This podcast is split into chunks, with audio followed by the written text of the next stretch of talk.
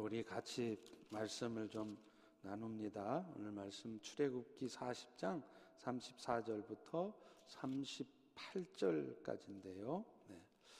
우리 스크린을 보시면서 같이 합독해서 한번 읽어볼까요? 네. 시작. 구름이 회막에 덮이고 여호와의 영광이 성막에 충만함에 모세가 회막에 들어갈 수 없었으니 이는 구름이 회막 위에 덮이고 여호와의 영광이 성막에 충만함이었으며 구름이 성막 위에서 떠오를 때는 이스라엘 자손이 그 모든 행진하는 길에 앞으로 나아갔고 구름이 떠오르지 않을 때는 떠오르는 날까지 나아가지 아니하였으며 낮에는 여호와의 구름이 성막 위에 있고 밤에는 불이 그 구름 가운데 있음을 이스라엘의 온 족속이 그 모든 행진하는 길에서 그들의 눈으로 보았더라. 아멘. 예, 구름이 떠오르지 않으면 나아가지 아니하였더라 하는 제목으로 함께 은혜를 나누도록 하겠습니다. 어, 중국 교회 가보면 교회마다 강단 아, 뒤편에 꼭 붙여져 있는 말씀이 있습니다. 바로 이마넬이라는 말이에요. 임마누엘이란 말이죠. 여러분이 아시다시피 하나님이 함께 하신다라는 뜻입니다. 중국 교회는 왜 이 임마누엘이란 말을 유독 좋아할까요? 이유가 있습니다. 중국 교회는 1966년부터 76년까지 문화 대혁명이라는 시기를 통과하면서 엄청난 핍박을 받았습니다.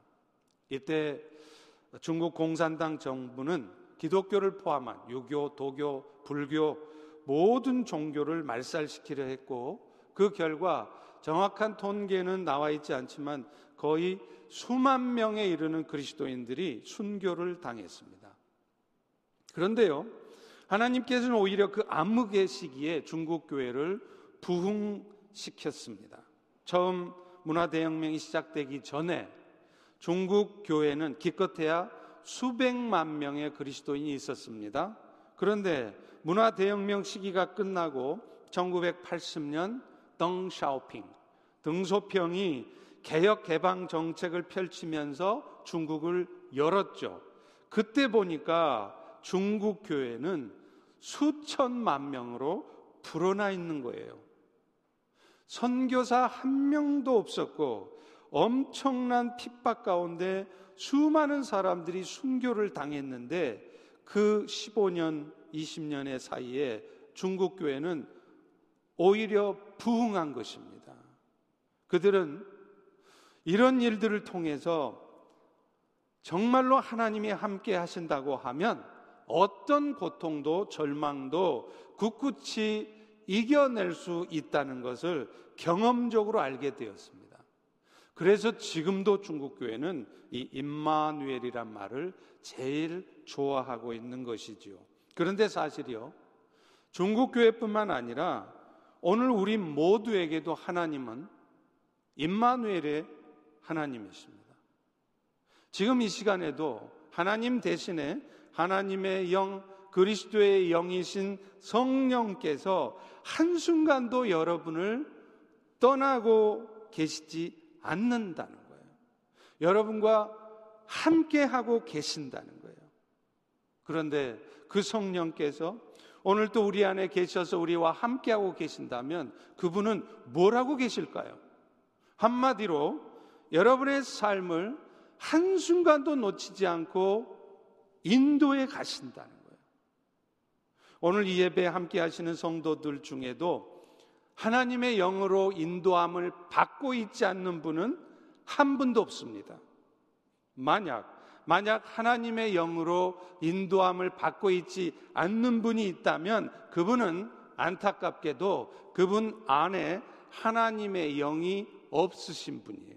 다시 말하면 교회도 다니고 예배도 드리지만 아직 구원의 은혜를 받지 못하신 분일 뿐인 것입니다. 오늘 본문의 말씀도 하나님의 택함을 받은 이스라엘 백성들의 삶을 하나님께서 친히 인도해 가신다는 것을 분명히 보여줘요. 먼저 본문 34절과 35절을 같이 다시 한번 읽습니다. 시작.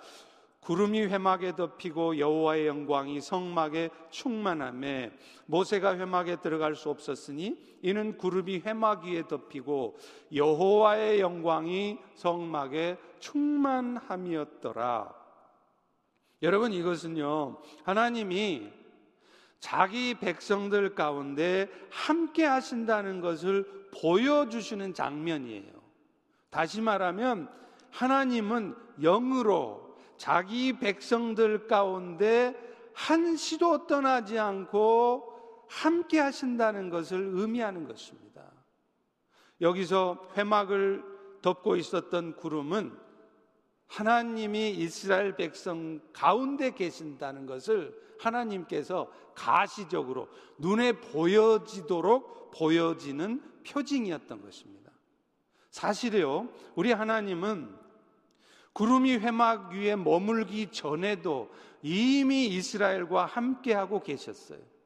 그들이 애굽에서 빠져나올 때뿐만 아니라요. 400년 전에 한참 거슬러 올라가서 400년 전에 그들이 애굽에 내려갈 때조차도 이미 함께하고 있었습니다. 그러나 하나님은 이제 이제 광야 생활을 막 시작한 이스라엘 백성들에게 보다 분명하게 나는 너희와 함께 있어. 걱정하지 마. 그걸 확실하게 심어주려고 지금 눈에 보이도록 성막 위에 영광의 구름으로 나타나 계신 것입니다. 그런데 하나님의 임재를 상징하던 구름은요, 항상 성막 위에 머물러 있지만 않았다는 거예요. 실제로요, 이스라엘 백성들은 그 성막 위를 덮고 있던 구름이 어느 순간 붕 떠올랐다가 그 구름이 앞으로 행진을 하기 시작하면 이스라엘 백성들은 후다닥 장막을 거두어서 그 구름을 따라 행진하는 거예요. 그런데 또 구름이 떠오르지 않고 가만히 회막에 있으면 아, 하나님께서 지금은 가만히 있으라 하는구나 하고 행진하지 않았다는 것입니다. 다시 말하면 하나님께서는 자기 백성들을 친히 인도해 가고 계시다는 것을 분명하게 보여주신 것입니다. 오늘 본문 36절, 37절을 보세요. 구름이 성막 위에 떠오르면 이스라엘 자손이 행진하는 길에 나아갔고 구름이 떠오르지 않을 때는 떠오르는 날까지 나아가지 아니하였다. 그런데 구약 시대 이스라엘 백성들이 그랬던 것처럼 오늘 우리 성도들의 삶에도 하나님은 분명히 여러분의 삶을 인도하고 계시다는 거예요. 다만 어떤 분들은 영적 분별력이 아직은 부족해서 영적인 감각이 부족해서 그걸 눈치를 못 채요. 그런데 여러분이 성령의 인도하심을 눈치채고 계시던 채고 있지 못하시던 상관없이 하나님은 지금도 이 순간 성령을 통해 여러분의 삶을 인도하고 계신다는 거예요. 로마서 8장 14절에 분명히 말씀하십니다. 무릇 하나님의 영으로 인도함을 받는 사람이 곧 하나님의 아들이라. 이걸 바꿔서 한번 보시죠. 무슨 말이겠어요? 하나님의 아들이 된 성도라면 반드시 하나님의 영으로 인도함을 받는다는 거예요. 그런데 그런데 그 하나님의 인도하심은요. 우리의 형편과 처지는 전혀 살피지 않고 일방적으로 당신 뜻대로 무조건 그렇게 인도하시는 인도가 아니라는 겁니다. 여러분, 저도 좀 그런 경향이 있는데요. 우리 옛날 어르신들 보면 남편과 아내가 같이 길을 걸어가면 남편은요, 저만큼 앞서 걸어가요. 그러면 아내는 뒤에서 앉혀지려고 불이렇게 달리듯 따라갑니다. 보폭이 달라서 그야말로 가랑이가 찢어질 정도로 열심히 따라가요. 그런데 여러분, 우리 하나님의 인도하심은 그런 우리 남편들 같은 인도하심이 아니라는 거예요. 뒤도 안 돌아보고 지금 아내가 따라오고 있는지 아니면 쓰러져 있는지 살피지도 않고 당신 맘대로 앞장서서 가는 그런 인도가 아니라는 겁니다. 우리의 형편, 여러분의 처지, 여러분의 부족함, 여러분의 고통, 상황을 다 살피면서 인도하신다는 거예요. 그걸 어떻게 할까요? 오늘 본문에 보세요. 하나님께서는 자기 백성을 인도하시는데요. 낮에는 구름 기둥, 밤에는 불 기둥으로 인도하신대요. 우리 다 같이 본문 38절 읽습니다. 시작. 낮에는 여호와의 구름이 성막 위에 있고 밤에는 불이 그 구름 가운데 있음을 이스라엘 온 족속이 그 모든 행진하는 길에서 그들의 눈으로 보았더라. 여러분, 구름이면 구름, 불이면 불, 둘 중에 하나면 될 텐데 왜 굳이 스위치하면서 인도하십니까? 아시다시피 사막 기후는요, 낮에는 엄청 뜨겁고 덥습니다. 그래서 하나님은 낮에는 구름 기둥을 통해서 이스라엘을 가려주시는 거예요. 덥지 않게. 또 그런데 밤이 되면요, 어두워서 잘 안 보이기도 하지만 엄청 춥습니다. 그래서 하나님은 밤이 되면 구름 대신에 불기둥을 통해서 이스라엘을 인도하셨다는 거예요. 그런데 안타깝게도 우리는 그 성령 하나님의 인도하심을 신뢰를 못해요. 의심합니다. 성령께서 오늘 또 우리 삶을 인도하시는 것이 구름기둥, 불기둥처럼 우리의 형편 처지, 여러분의 아픔, 고통, 현재 상황 다 고려하면서 하시는 것이지만 그 인도하심이 적어도 우리의 생각과는 다를 때가 많기 때문에 그렇다는 거예요. 그러다 보니까 우리는 성령님이 내 삶을 지금 인도하고 계시다고 말도 안 되는 소리 하지 마. 성령이 내 삶을 인도한다면 내가 지금 이 고통 가운데 있어야 되나? 왜 코로나 사태는 이렇게 우리를 힘들게 하는데 이런 생각을 한단 말이에요. 더구나 그 인도하심이 우리의 형편과 여러분의 처지까지 다 아시는 가운데 하는 거라는 거 그걸 못 믿어요. 그러니 어떻게 됩니까? 결국 그 성령의 인도하심에 아멘, 아멘 하면서 순종하며 따라가기보다는 오히려 매 순간 염려해요. 이러다가 계속 코로나 사태 안 끝나면 어떡하나. 왜 하나님은 나에게 이렇게 어려운 시간을 주셔서 당장 먹고 살기도 힘들게 하실까 불평하면서 그래서 결국 어떻게 해요? 결국에는 내 생각대로 살아가게 만든다는 거예요. 실제로 하나님이 광야 생활 동안 이스라엘을 인도한 모습은 보면요. 예측할 수 없는 경우가 많았습니다. 민수기 9장 20절에도 나와요. 혹시 구름이 성막 위에 머무는 날이 적을 때도 그들이 다만 여호와의 명령을 따라 행진하였습니다. 때로 우리 생각에는요. 좀 더 준비된 다음에 움직이고 싶을 때가 있어요.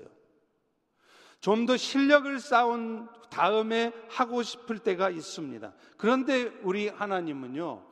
갑작스럽게 내 생각에는 아무리 생각해도 내가 준비 안 된 것 같은데 갑작스럽게 인도해 가신다는 거예요. 이럴 때 우리는 당황스럽습니다. 이럴 때 이스라엘 백성들은 당황스럽죠. 왜 그래요? 그 이스라엘의 200만의 회중 안에는 건강한 사람만 있는 게 아닙니다. 병자도 있고요. 아이들도 있고요. 늙어 노쇠한 사람도 있습니다. 더구나 가축까지 동반한 상태에서 200만 명이나 되는 사람들이 장막을 치고 장막을 다시 걷어내고 하면서 어느 때고 하나님께서 출발하시면 따라가야 되고 어느 때고 스탑하면 가만히 있어야 되는 것 결코 쉽지 않은 일이죠.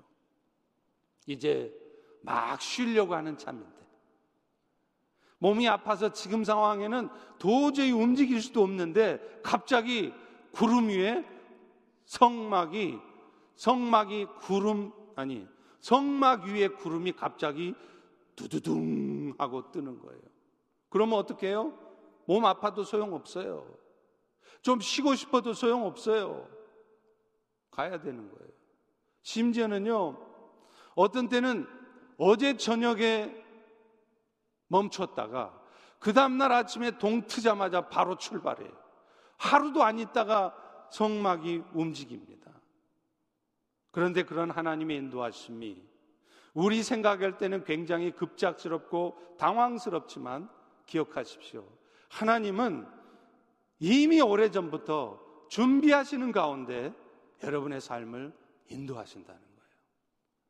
제가 처음 중국에 선교하러 갈 때도 그렇습니다. 제가 선교를 나가게 된 것 정말로 뜬금없는 선택이었어요. 신학대학원 3학년 전도사 시절에 추석 연휴였습니다. 먼저 나가 있던 선교사님과 함께 제가 중국 교회를 처음으로 방문을 했어요. 심양에 있는 조선족 마을의 처석교회에서 중국 형제들 처음으로 대면했는데요. 한국에 있을 때는요, 밤을 새워서 설교 준비를 해도 만족스럽게 말씀이 잘 전해지질 않아요. 그래서 답답하고 힘들 때도 있었습니다. 그런데 그곳에서 말씀을 전하는데 세상에 설교 준비 하나도 안 했습니다. 그런데 내리 두 시간을 넘게 말씀을 전하는 거예요. 그것뿐입니까? 그 말씀을 듣는 조선족 형제들의 눈빛은 또 얼마나 초롱초롱한지요. 단 한마디도 놓치지 않으려는 듯 집중해서 듣는 그들의 모습이 저는 아직도 기억에 생생합니다. 결국 그 일이 계기가 되어서 저는 신학교를 졸업하고 얼마 있지 않아서 중국으로 갔습니다. 그리고 그 결정은 섬기던 교회에도 또 저에게도 급작스러운 결정이었 지만 하나님은 아니셨던 거예요. 물론 저도 처음 가서는 언어 준비도 충분히 안 돼 있어서 설교는커녕 대화조차 힘들었습니다. 더구나 정기적인 재정 후원도 없었고요. 앞으로 어떻게 선교를 해야 할지 막막했어요. 그런데 그런 나에게 하나님은 친히 통역이 돼 주셨고요. 후원자가 돼 주셨고요. 모사가 되어 주셨습니다. 그저 하나님이 인도하시는 것이니까 하고 확신 가운데 많이 부족하지만 아멘 하고 따라가고 있으니까 하나님은 저에게 과분하리만큼 예비된 은혜를 부어주셨던 거예요. 제가 중국에서 사역하는 동안 저의 귀한 현지인 동역자들하고 같이 다니면은요, 만나는 선교사님들마다 부러워해요. 선교사님, 아니 선교사님은 어떻게 저런 귀한 정말 신실하고 실력 있고 참 귀한 동역자를 만나셨어요?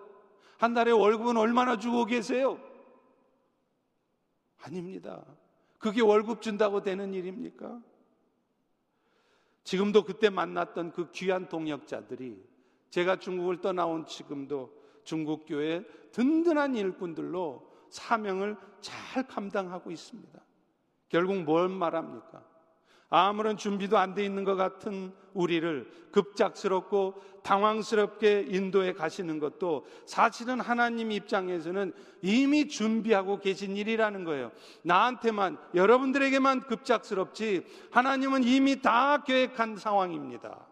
그러므로 성령께서 오늘도 여러분을 어떤 길로 어떤 상황으로 인도하시더라도 그것이 먼저는 항상 여러분에게는 최선의 길인 것을 아시기를 바랍니다.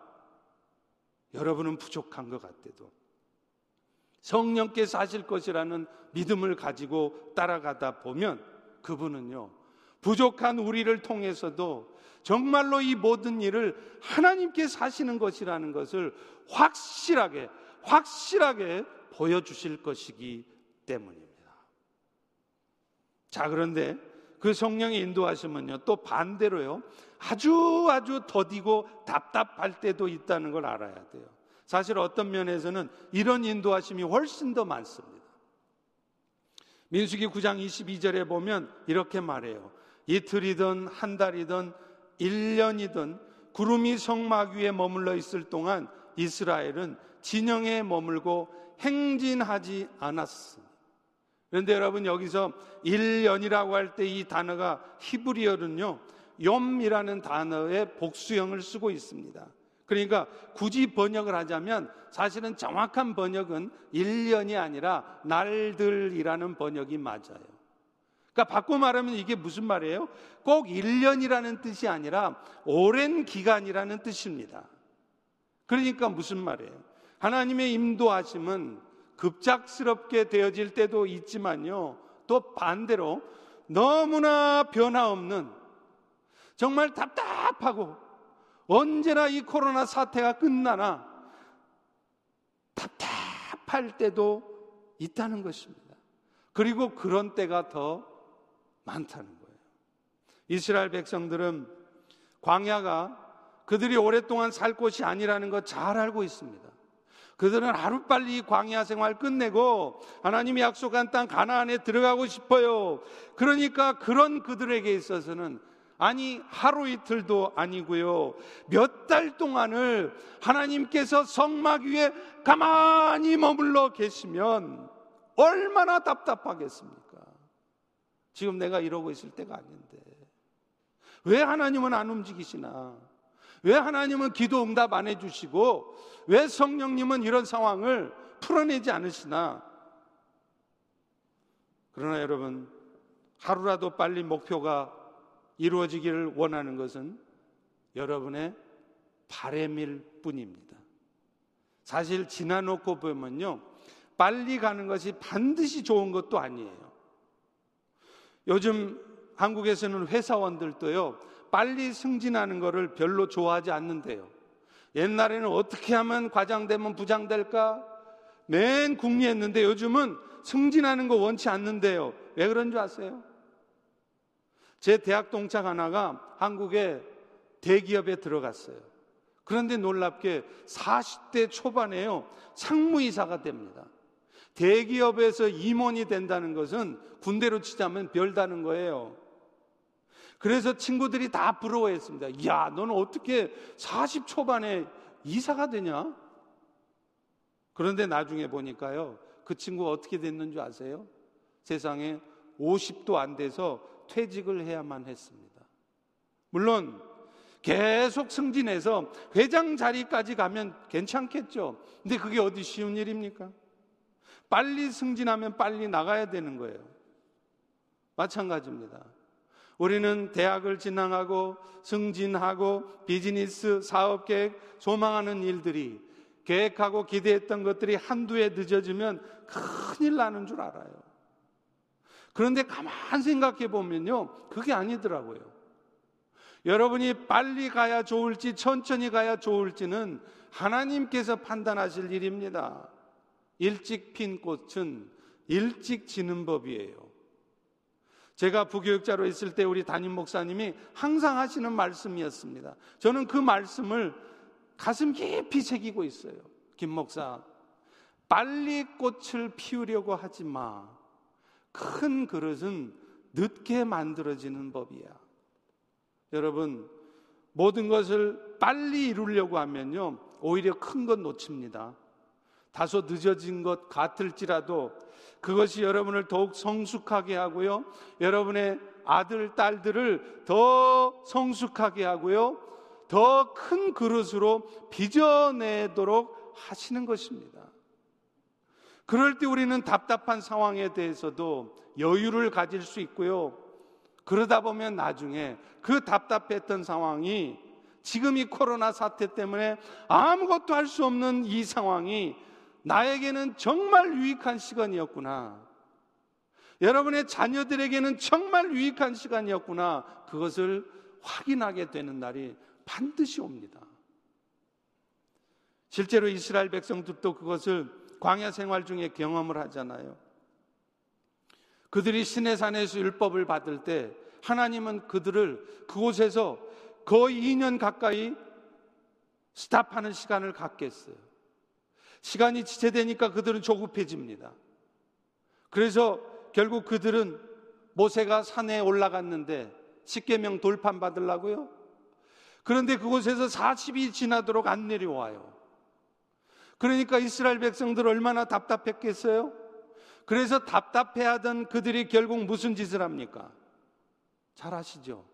아론을 내세워서 금송아지 우상을 만들어요.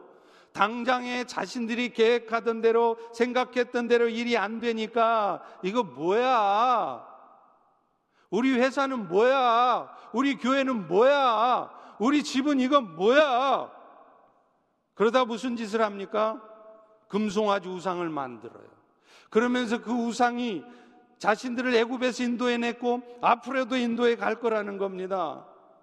결국 그들의 조급함이 하나님의 백성들로서는 절대로 해서는 안 되는 짓을 하게 만드는 거예요. 오히려 그래서 결국 하나님을 진노하게 만드는 것입니다. 그래서 결국은 결국은 오히려 여러분의 라이프 사이클이 timeline이 더 길어지도록 더 늦춰지도록 할 뿐이라는 거예요. 백성들의 모습에 노한 모세가 십계명 돌판을 던져버려서 돌판이 깨지니까 모세는 다시 산에 올라가서 돌판을 받아와야 했습니다. 더 늦어진 거죠. 우리도 얼마나 많은 경우에 이런 잘못을 범하는지 몰라요. 사랑하는 성도 여러분, 여러분의 삶에 아무런 변화도 나타나지 않는 것 같을 때, 바로 그때가 여러분의 삶에, 여러분의 자녀들에게 진정한 변화가 있는 때라는 것을 아셔야 합니다. 아무것도 나의 뜻대로 되지 않는 것 같은데, 바로 그때가 나를 향한 주님의 뜻이 이루어지는 때이기 때문에 그래요. 왜냐하면요. 그럴 때 그 과정을 통해서 우리는 비로소 진정으로 주님을 의지하는 법을 배워요. 우리가 진짜 믿음으로 산다고 하는 것이 하나님을 신뢰한다고 하는 것이 성령의 인도하심을 신뢰한다고 하는 것이 무엇인가를 진짜로 깨닫는 겁니다. 진짜 하나님의 사람이 되는 거죠. 우리는 늘상 우리의 삶을 내 뜻대로 이끌어 가려고 해요. 그런데 기억하십시오. 결코 여러분의 뜻대로 되지 않습니다. 그리고 설사 잠시 여러분의 뜻대로 뭔가 되어 있는 것 같습니까? 그거 좋은 것 같죠? 나중에 지나보세요. 하나님의 뜻이 아니었는데 여러분 욕심에 의해서 억지로 뭔가를 이루시고 뭔가를 가져보세요. 결코 그것이 여러분에게 유익이 되지 않는다는 것을 나중에 깨닫게 만드십니다. 그 일 때문에 여러분이 더 힘든 일을 겪게 만드세요. 그 일 때문에 여러분이 더 늦어지는 일이 반드시 생깁니다. 결국 모든 일은 하나님의 뜻대로 되게 되어 있습니다. 그리고 하나님께서는 그 뜻을 이루기 위해서 여러분은 답답할지 모르지만 여러분의 삶을 한치의 오차도 없이 정확하게 이끌어 가신다는 거예요. 그러므로 구름 기둥이 떠오르지 않으면 어떻게 해야 될까요? 아니, 지금 내가 이러고 있을 때가 아닌데, 지금 왜 지금 구름이 안 떠오르는 거야? 하면서 구름이 떠오르지도 않았는데 지가 먼저 장막 걷어 챙겨서 튀어나가는 거예요.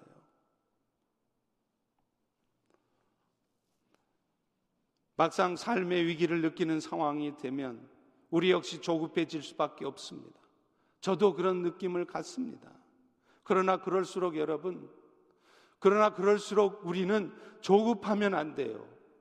아, 지금 이 시간에 성경 많이 읽으라고 하시는구나 하고 성경 많이 읽고 계시면 돼요. 아, 기도 많이 하라고 하시는구나 하고 저녁 기도에도 참석도 하시면서 그동안 많이 못했던 기도하고 있으시면 됩니다.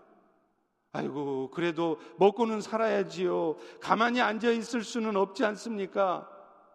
물론 이해는 됩니다. 이민자의 삶이 얼마나 고달프고 힘든다는 걸 알기 때문에 이해는 됩니다. 맞는 말이기도 하고요. 그런데요, 생각해 보십시오. 만약에 여러분이 그렇게 해서라도 될 일이었으면 한순간도 놓치지 않고 여러분의 삶을, 여러분의 형편처지 다 살펴서 인도하신다고 하는 하나님께서 여러분을 지금 그 상황에 묶어 놓고 계셨겠습니까? 아닐 겁니다. 그런데도 만약에 여러분이 구름이 떠 있지도 않는데 먼저 여러분이 나가려고 하면 그건 뭐와 같은지 아세요? 비행기를 탔어요. 그런데 비행기님도 지금 열심히 날아가고 계시는데 비행기한테 좀 미안하지. 나도 뭔가 좀 해야지 하면서 벌떡 일어나서 비행기 안에서 막 뛰어가요. 그러면요. 스튜어디스한테 혼만 납니다. 아무것도 되는 거 없어요. 최근에 코로나 사태로 세상이 올스톱이죠. 여러분 생각해 보세요. 왜 그렇게 하시겠어요? 우리가 그동안 혹시 너무 쓸데없이 분주하게 살았기 때문은 아닐까요? 여러분, 열심히 사는 거하고 분주하게 사는 것은 분명히 다릅니다. 하나님께서 허락한 상황도 아닌데 내 열심을 가지고 분주하게 살면요. 결론이 어떻게 되냐면 몸도 마음도 상하는 일만 발생해요. 결과는 아무것도 없어요. 지금 코로나 사태처럼 아무것도 나아지지 않습니다. 하나님은 이번 사태를 통해서 우리 각자가 그동안 혹시 그런 삶을 살아오지는 않았는지 돌아보게 하시려는 거예요. 시편 37편 25절은 이렇게 말합니다. 내가 어려서부터 늙기까지 의인 하나님의 백성된 자가 버림당하고 그 하나님의 백성된 자손이 거짓골로 사는 것을 보지 거예요. 이거 제 말이 아니라 성경 말입니다. 무슨 말이에요? 오늘 우리 성도 여러분들이 아무리 코로나 때문에 힘들다, 힘들다 하지만 하나님께서는요, 우리가 생각할 수 없는 방법으로 절대로 우리를 굶도록 하지 않으신다는 거예요.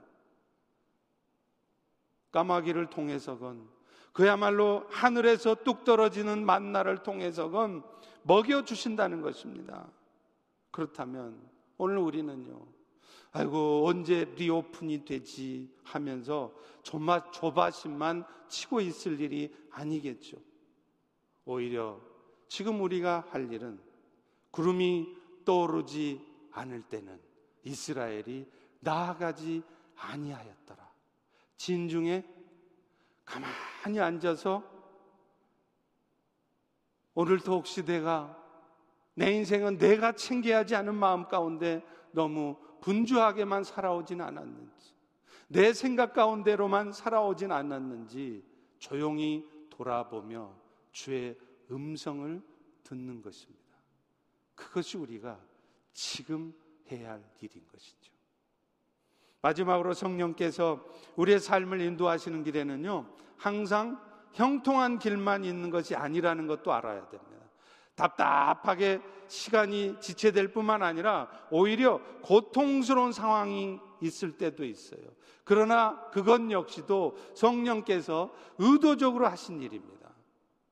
시편 119편 71절에 이렇게 말합니다. 정말 좋은 말씀이에요. 고난 당한 것이 내게 유익이라 이로 말미암아 내가 주의 율례들을 배우게 되었나이다. 이게 무슨 말이에요? 우리는 하나님의 말씀이 옳다는 거 알아요. 말씀대로 살아야 된다는 거. 궁극적으로 결국에는 eventually 하나님의 말씀대로 하는 게 가장 지혜롭다는 걸 알아요. 그런데도 그렇게 안 살아요. 그러다가 고난 당해 보면 깨닫습니다. 어려움을 겪어 보면 알아요. 아, 하나님의 말씀대로 사는 것이 가장 지혜롭다는 것을 압니다. 그렇다면 생각지도 못한 재앙이 다가와 있는 지금 이 순간 우리가 할 일도 그저 이런 상황 앞에서 두려움만 떨고 있을 것이 아니라 먹고 살 일을 걱정만 하고 있을 것이 아니라 왜 이런 일들이 하필 이 시기에 하필 이 미국 땅에 왜 하필 나에게 와 있는지 그 이유를 말씀해 주시는 하나님의 말씀에 귀 기울이는 것입니다. 어떻게 하면 말씀을 안 들까? 말씀 들으면 괜히 마음에 찔리고 하니까 자꾸 말씀 듣는 것을 피하고 그 자리를 떠나고 그러는 것이 아니라 어떻게 하면 하나님의 말씀을 통해 내가 깨달을 수 있을까? 겸손하게 그 말씀을 듣는 거예요. 그래서 성령께서 그 말씀을 통해서 깨닫게 해주시는 게 있습니까? 반드시 있을 겁니다. 그러면 여러분 조용히 무릎 꿇으십시오. 그리고 무릎 꿇는 가운데 성령님, 나를 이 어둠으로부터 건져내 주시옵소서. 간절히 도우심을 구해야 한다. 여러분은 기도하면서 무릎 꿇어 보셨나요? 이번에 좀 무릎을 꿇고 기도해 보세요. 맨날 기도하라 그러면 의자에 딱 앉아서 그렇게 기도하지 마시고 정말로 바닥에 한번 딱 무릎 꿇고 한번 기도해 보세요. 기도하는 마음의 자세가 달라집니다. 그럴 때요, 평소에는 말씀하시지 않던, 아니, 말씀하셨지만 잘 안 들리던 하나님의 음성이 여러분 귀에 분명하게 들릴 것입니다. 겸손하게 무릎을 꿇고 기도할 때요. 그래서 왜 여러분이 지금 이런 상황 가운데 있는지, 여러분의 가정의 일들이 여러분의 직장과 비즈니스의 일이, 여러분 자녀의 일들이 왜 이런 가운데 있는지 분명하게 알게 하실 것입니다. 더구나 이 일들을 통해 오히려 생각지도 못했던 놀라운 하나님의 역사를 경험하게 하실 것입니다. 뉴저지에 있는 필그림 교회 얘기를 좀 하겠습니다.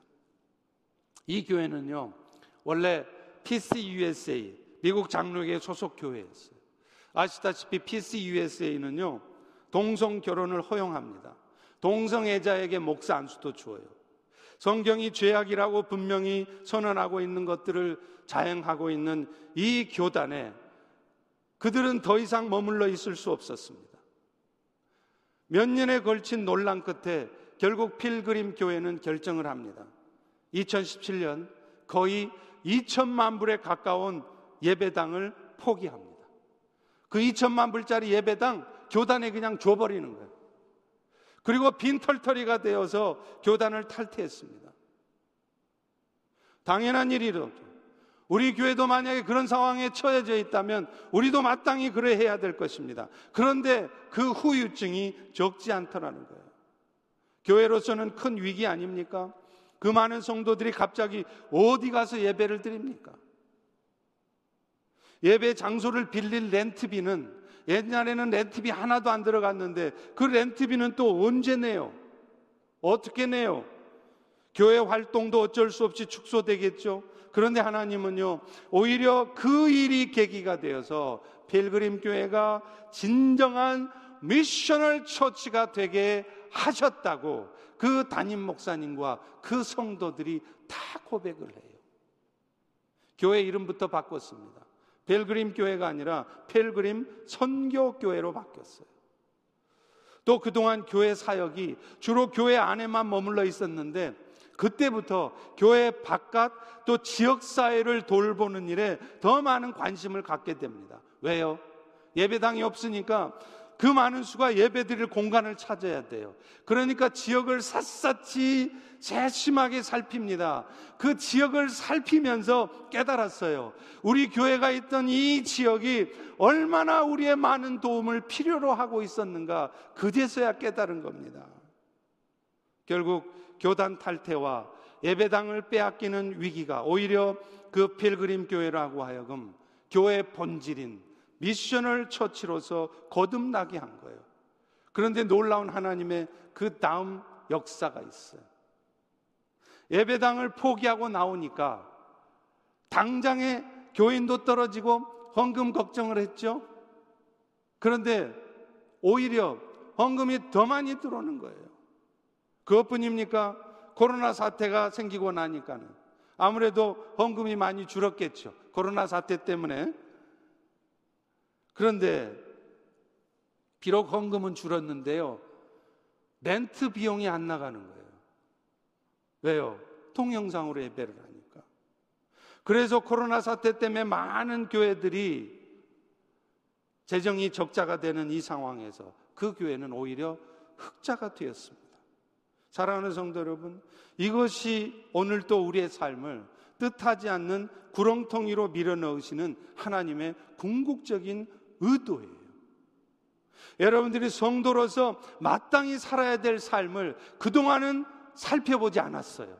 생각해 보지도 않았어요. 그저 분주하게 사느라고. 그런데 이번 기회에 그걸 한번 돌아보게 하시는 겁니다. 우리 펠로우십 교회가 교회 본질로 돌아가서 미션을 처치가 되기 위해서 우리가 무엇을 해야 되는지 진지하게 돌아보게 하시는 것입니다. 그리고 무엇보다도 오히려 생각지도 못한 평소에는 경험할 수 없는 놀라운 하나님의 은혜 역사를 오히려 경험하게 하시는 거예요. 하나님은 진짜 살아계시네. 여러분, 독수리가 왜새 왕이라고 할까요? 독수리는요, 날개짓해서 날질 않는데요. 가만 보니까 진짜 그렇더라고요. 큰 매나 독수리 한번 봐보세요. 날개짓 잘 안 합니다. 하늘에 날고 있는 모습 보면요. 항상 날개만 이렇게 피고 있어요. 그 뭔지 아세요? 지금 바람 타고 있는 겁니다. 그래서 독수리는 평소에는 잘 안 움직이다가 바람이 불면 폭풍우가 몰아치면 그때 날개를 쫙 피면서 그 폭풍우를 맞아쳐요. 그러면 그 폭풍우가 독수리로 하여금 더 높이 비상하게 한다는 겁니다. 그래서 독수리는 폭풍을 오히려 더 좋아하고 새들의 제왕이라고 합니다. 마찬가지로 독수리 같은 그리스도인들은 죽어라고 살지 않습니다. 제가 늘 말하지만 그렇게 심각하게 살지 않아요. 시리어스하게 살지 않습니다. 성령의 바람을 탑니다. Don't be too serious. 우리는 왜 그렇게 심각한지 몰라요. 매사가 심각해요. 성령의 바람이 때로는 거칠고 강력할 때도 있지만 그 상황에서도 여러분이 흔들림 없이 믿고 있으면요. 오히려 그 거친 바람이 여러분을 하여금 더 성숙하게 하고 더 높은 하나님의 나라에 하나님과 더 가까이 나아가게 합니다. 더 빨리 목적지에 도착하게 만들어요. 그러므로 성령께서 우리의 삶을 하늘 가나안까지 들어가는 과정에서 우리 삶에 벌어지는 것 어느 것 하나 쓸데없다는 거 아셔야 돼요. 디모데전서 4장 4절도 그렇게 말씀합니다. 하나님께서 지으신 모든 것 선함에 감사함으로 받으면 버릴 것이 없다는 거예요. 다 겪을만 하니까 여러분이 겪는 겁니다. 감사함으로 받아내면 감사함으로 받아내면 정말로 정말로 손해 날 것도 없다는 거예요. 사랑이 기적을 만든다는 말씀을 믿고 평생 그 말씀대로 살았던 장기려 박사가 그렇게 사셨어요.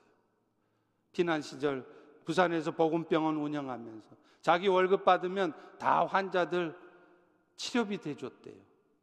한 번은 치료비가 대주비 대줄 월급이 다 떨어졌는데 또 환자가 찾아왔습니다. 치료비 못 내서 퇴원을 못 합니다. 그러니까 장 박사가 어떻게 했는지 아세요? 그 환자가 도망갈 수 있도록 밤에 몰래 병원 문을 열어줬답니다.